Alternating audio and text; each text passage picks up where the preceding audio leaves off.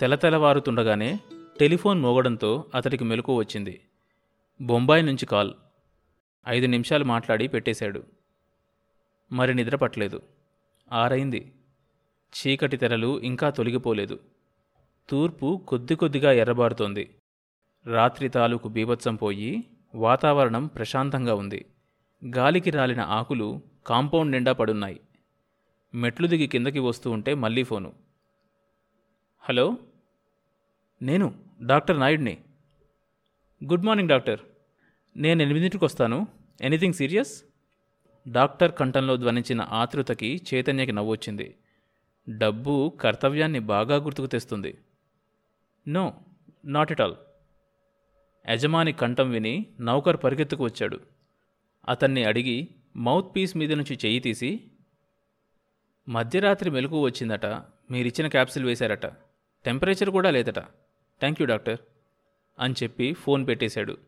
వెనక్కి తిరిగేసరికి కౌసల్య లోపల నుంచి కప్పుతో కాఫీ తెస్తుంది. తలంటుకోవడం వల్ల జుట్టు గాలికి ఎగురుతుంది. తెల్ల చీరలో మంచు కడిగిన మల్లెలా స్వచ్ఛంగా ఉంది. నుదుటి మీద దోసగింజంత బొట్టు పెద్ద పెద్ద కళ్ళకి అందంగా అమిరింది. అమాయకత్వం ఆహ్లాదం ఆమె మొహంలో ఎప్పుడూ ప్రతిబింబిస్తూ ఉంటాయి. ఆ పవిత్రతకి ముగ్ధుడై నాకొక్కటే ఆశ్చర్యం అన్నాడు. ఆమె నవ్వి ఏంటి? అంది కాఫీ అందిస్తూ. నేనొక్కోసారి చాలా తొందరగా లేచాను అనుకుంటాను అప్పటికే నువ్వు తయారైపోయి ఉంటావు. ఇంతకీ ఎప్పుడు లేస్తావు నువ్వు? కౌసల్య ఈ అభినందనకి కొద్దిగా సిగ్గుపడింది. ఖాళీ కప్పు కౌసల్య చేతికిచ్చి రూంలోకి వచ్చాడు కౌసల్య అతన్ని అనుసరించింది. రవి పక్క మీద అస్తవ్యస్తంగా పడుకొని నిద్రపోతున్నాడు. ఇద్దరు నౌకర్లు లేచి ఎప్పుడో వెళ్ళిపోయినట్టున్నారు. పక్కలు కూడా లేవు. శంకరం మాస్టారు ఇంకా నిద్ర లేవలేదు. మంచం పక్క స్టూల్ మీద క్రితం రాత్రి డాక్టర్ ఇచ్చిన మాత్రలు ఉన్నాయి. సగం తాగి వదిలేసిన నీళ్ళ గ్లాస్ ఉంది కిటికీ అద్దాల్లోంచి కొద్ది కొద్దిగా వెలుతురు రావడం ప్రారంభమైంది.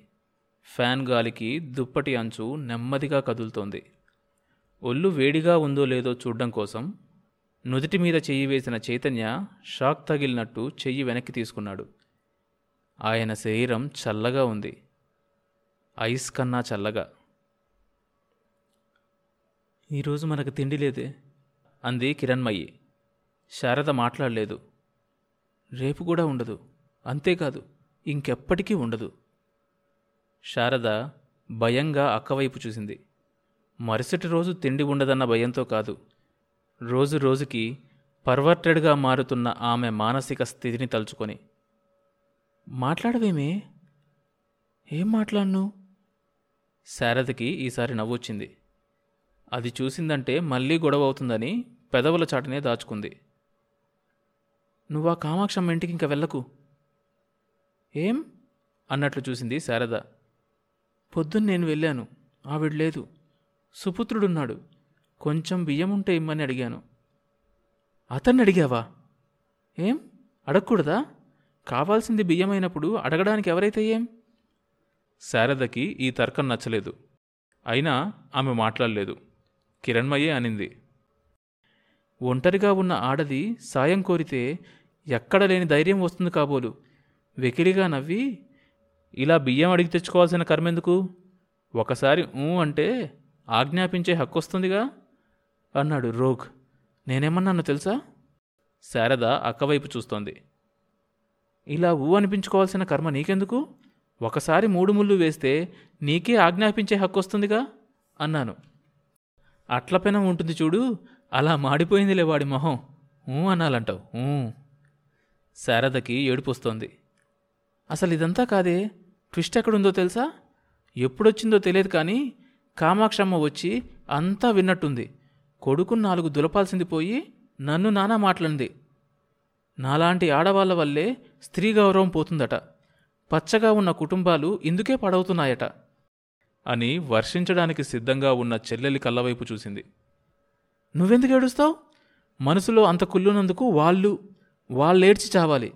మనం కాదు కడుపు ఖాళీగా ఉన్నా సరే దేవుడు కనీసం ఈ వరమైనా ఇచ్చినందుకు సంతోషించాలి మనం. నిన్ను చూస్తుంటే భయంగా ఉందే అక్క. భయమా? అంది కిరణ్మయి. ఎర్రగా కాలిన ఇనుము మీద దెబ్బలు పడ్డట్టు మన బీదతనం మీద విధి దెబ్బ కొడుతోంది. రాటు తేలుతున్నందుకు ఆనందించు. ఇలా బండబారకపోతే ముందు ముందు ఇంకా దెబ్బలు ఓడ్చుకోవడం చాలా కష్టం. ఇంకానా? క్షణం పాటు చెల్లెలన్న మాట అర్థం కాకపోవడం వల్ల కిరణ్మయి వాక్ప్రవాహం ఆగింది.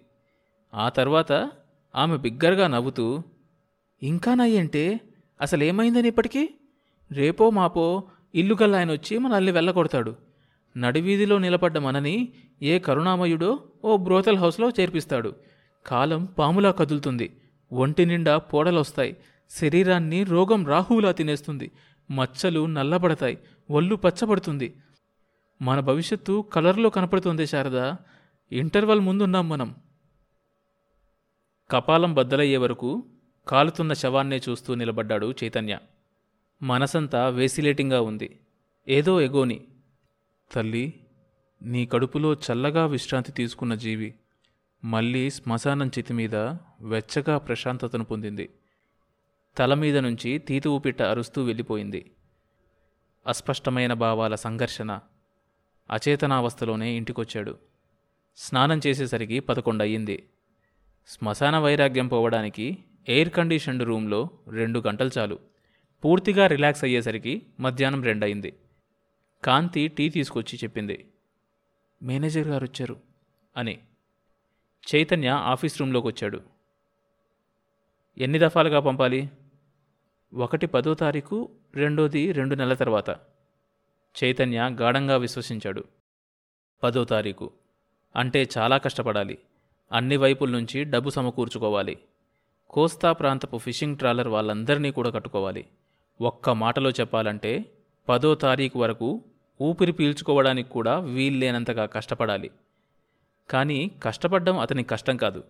అతడి మనసంతా ఉద్వేగంతోనూ ఆనందంతోనూ నిండిపోయింది. కాంట్రాక్ట్లో లాభం చాలా తక్కువే ఉండొచ్చు. కానీ ప్రెస్టేజ్కు సంబంధించిన కాంట్రాక్ట్ అది. దేశంలో ఉన్న చాలా కొద్ది మంది పెద్ద సీఫుడ్ ఎగుమతిదారుల జాబితాలో చేరిపోవచ్చు. నేను వెళ్ళొస్తాను సార్ అన్నాడు మేనేజర్. చైతన్య ఆ మాటలతో ఈ లోకంలోకి వస్తూ వెళ్ళు అని అంతలోనే జ్ఞాపకం వచ్చినట్లు మన గుమస్తా గారేం చెప్పలేదా? అన్నాడు. ఏ విషయం సార్? నిన్న రాత్రి మన ఇంటికి చెప్పారు సార్ అన్నాడు మేనేజర్. కనుక్కోవడం కొంచెం కష్టం కావచ్చు పేపర్లో ప్రకటన వేద్దాం సార్. అలా అయితే కొంచెం ఆలస్యం కావచ్చు. చాలా కాలం క్రితం మా ఊరి స్కూల్లో టీచర్గా పనిచేసేవారు. దాదాపు ఇరవై ఏళ్ళ కిందటి మాట. రికార్డులు తిరిగేస్తే ఏమన్నా దొరుకుతుందేమో. అక్కడి నుంచి వాకప్ చేయడం ప్రారంభించు. పేపర్లో ప్రకటన కూడా వేయిద్దాం. కానీ దానికోసం ఇదక్కర్లేదు. రేపే నువ్వు బయలుదేరు. తన యజమాని ఏ నిర్ణయం తీసుకున్నా దాని గురించి అన్ని కోణాల్లోంచి ఆలోచిస్తాడని మేనేజర్కి తెలుసు. నిజానికి పేపర్లో వేయించడం ఒక్కటే సరైన పద్ధతి. పదేళ్ళ క్రితం రిటైర్ అయిన మనిషి ఇప్పుడు ఎక్కడ సెటిల్ అయ్యాడో కనుక్కోవడం జరిగే పని కాదు. అయినా ఇలా చేయమన్నాడంటే ఏ ఒక్క ఛాన్సు వదులుకోవడానికి ఇష్టపడటం లేదన్నమాట. అర్ధరాత్రి ఇంటికొచ్చి అకస్మాత్తుగా చచ్చిపోయిన ఒక అనామకుడి కోసం ఇంత ఖర్చెందుకో ఎంబీఏ చదివిన అతడి మేధస్సు అర్థం చేసుకోలేకపోయింది. అయినా తలూపి రేపు సాయంత్రమే వెళ్తాను సార్ అన్నాడు. సాయంత్రం కాదు పొద్దునే వెళ్ళు. ఇంకా ఏమైనా పనులున్నాయా? రొయ్యల లోకల్ సప్లైకి ప్లాస్టిక్ కవర్స్ గురించి ఎవరో వచ్చారు. చైతన్య మిగతా మాటలు వినలేదు. కవర్ అనగానే క్రితం రాత్రి నౌకరు తన చేతికి మాస్టారు బట్టల్లోంచి తీసిచ్చిన కవర్ జ్ఞాపకం వచ్చింది. చటక్కున లేసి గదిలోకి పరిగెత్తాడు. ఆ తర్వాత ఏం జరిగింది తెలియాలంటే ఈ షోలోని నెక్స్ట్ ఎపిసోడ్ వినండి. ప్రతి సోమవారం మరియు బుధవారం కొత్త ఎపిసోడ్స్ రిలీజ్ అవుతాయి. ఈ షోని మీరు Apple podcast Google podcast Spotify Amazon music Gaana కానీ మరి ఏ ఇతర ప్లాట్ఫామ్స్లోనైనా సబ్స్క్రైబ్ చేసుకుని వినొచ్చు. కొత్త ఎపిసోడ్ రిలీజ్ అయినప్పుడు మీకు తెలియడానికి నోటిఫికేషన్ టర్న్ ఆన్ చేసుకోండి. అప్డేట్ వస్తుంది.